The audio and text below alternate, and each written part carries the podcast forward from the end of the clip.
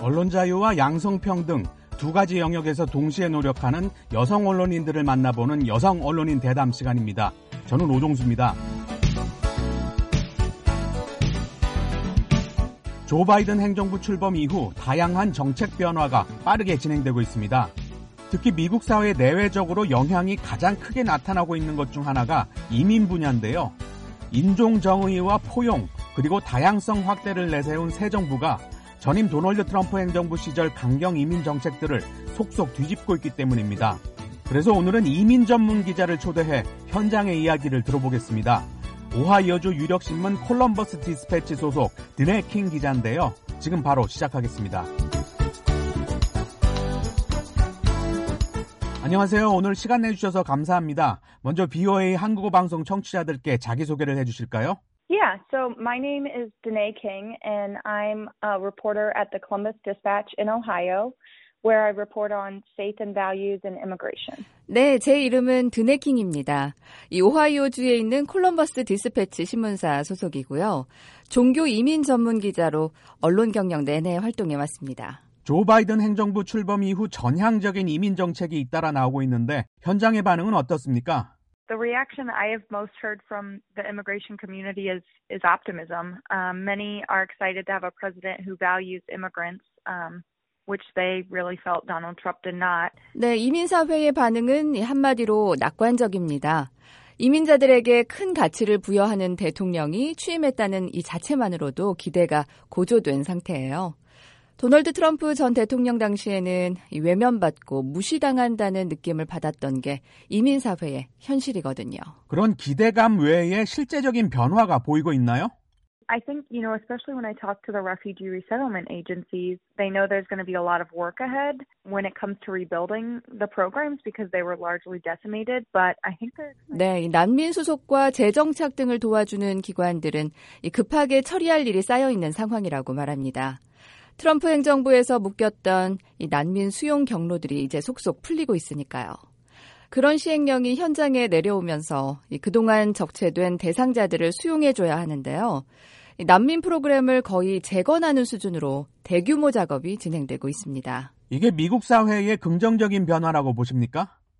A lot of them feel relief because, you know, many local refugee resettlement agencies, they know the people who are waiting for their children or their spouse to come. 네, 이민자 중심인 이 소수 인종 사회의 평가는 매우 긍정적입니다. 특히 가족 상봉에 대한 기대가 아주 큰데요. 미국에 먼저 들어와 있던 이민자가 트럼프 행정부의 이민 비자 소속 중단 조치 때문에 가족과 떨어져 있는 경우가 많았는데요. 그동안 관련 기관들이 해줄 수 있는 말은 당신 가족을 언제 다시 만날 수 있을지 저희도 모릅니다. 이것뿐이었습니다. 하지만 이제 구제 조치들이 나오고 있으니까요. 부모와 자녀, 남편과 아내가 다시 만나는 뉴스가 앞으로 쏟아질 겁니다. 킹 기자 본인의 이야기로 돌아가죠. 종교와 이민을 전문 분야로 삼은 이유는 뭔가요? I kind of have a knack for for talking to people about things that are really difficult to talk about, like loss or, you know, being the victim of. 네, 둘 다 취재하기 어려운 분야이기 때문이에요. 어려운 일들을 해내자는 용기를 가지고 나선 겁니다. 예를 들어서 최근 몇 년 새 미국에서 이슬람 인구가 빠르게 늘어나고 있는데요. 모스크, 이 이슬람 사원에 언론이 접근하는 게 굉장히 힘듭니다. 이민사회도 마찬가지고요. 영어가 아닌 다양한 언어를 구사하는 사람들에게 주류 언론의 접근이 제한되고 있는 거죠. 그렇다고 해서 이 이민자들의 이야기를 언론이 다루지 않으면 미국 사회의 이방인으로 남게 되겠죠. 언론인으로 활동하면서 가장 좋았던 일은 뭡니까? Yeah, so the best moments by far have been when I get to see that my reporting makes a real difference. So last year I reported extensively on priest sexual abuse of minors in the Catholic Diocese of 네, 제가 쓴 기사가 이 사회의 변화를 가져올 때 가장 좋습니다. 예를 들어 작년에 이 카톨릭 교회 안에서 이 사제들이 오랫동안 벌여온 아동 성추행에 관한 특집 기사를 썼습니다. 이 문제를 몇 년 전부터 계속 추적 보도했었거든요. 관련 사건이 미국 곳곳에서 크고 작게 일어났지만 이 심층 보도를 한 건 처음이에요. 이 특집이 전국적인 반향을 불러일으켰습니다. 나도 당했다. 이런 제보가 이어졌어요.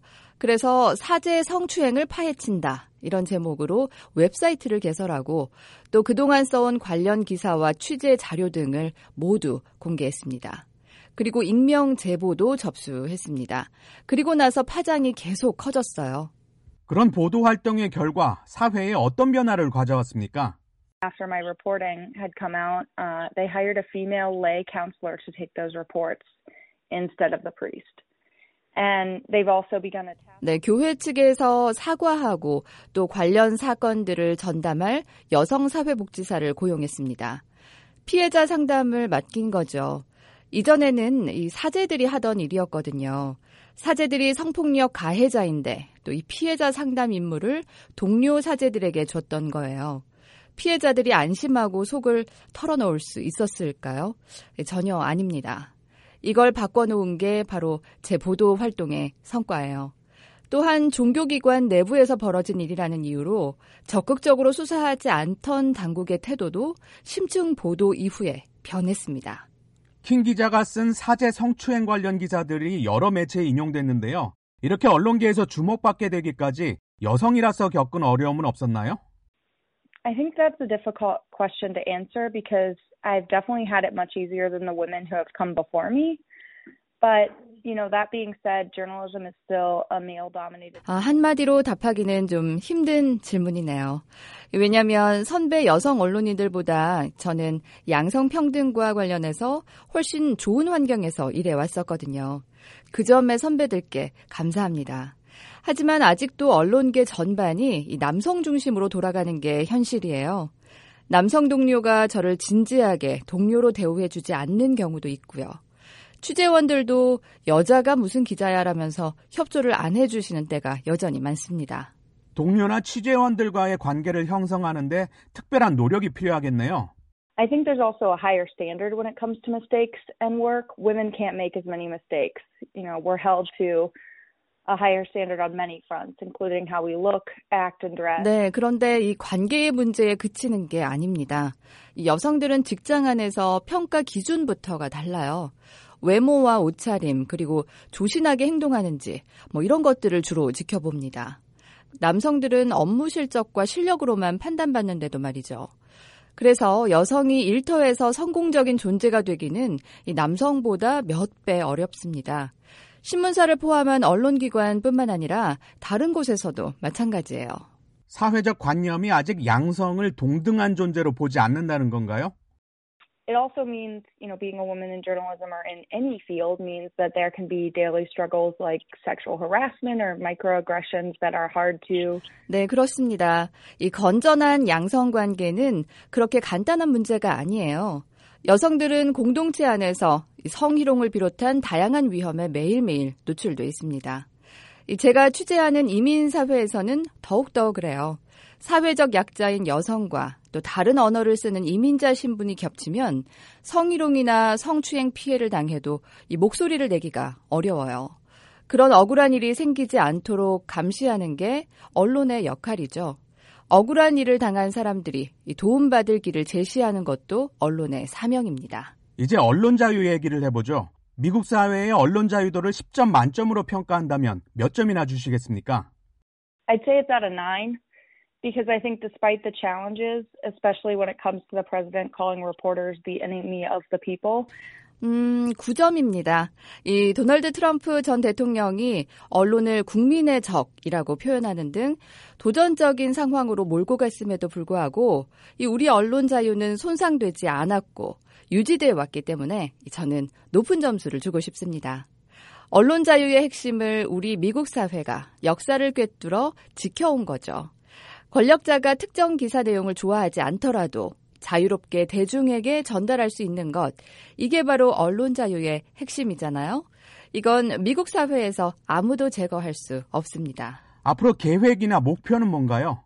And so my goal is to be able to do this important work and just keep telling stories. You know, I enjoy telling stories of those who aren't able to tell their own. I want to be a watchdog of government and people in power, expose injustice. 어, 자신의 목소리를 낼 수 없는 이 사회적 약자들의 이야기를 전달하는 일을 계속하고 싶고요. 잘 해내고 싶습니다. 아, 그리고 충실한 감시견이 되고 싶어요. 눈을 크게 뜨고 정부와 권력자들을 감시하는 이 언론 본연의 역할을 성공적으로 수행해내길 희망합니다. 마무리할 시간입니다. 북한에서 BOA를 듣는 분들을 포함한 세계인들에게 언론 자유와 양성평등에 관해 어떤 말을 해주시겠습니까? I think press freedom is more important now than ever because we consistently have politicians challenging the freedom of the press. 네, 역사상 어느 때보다 이 언론 자유가 아주 중요한 시점이라고 봅니다.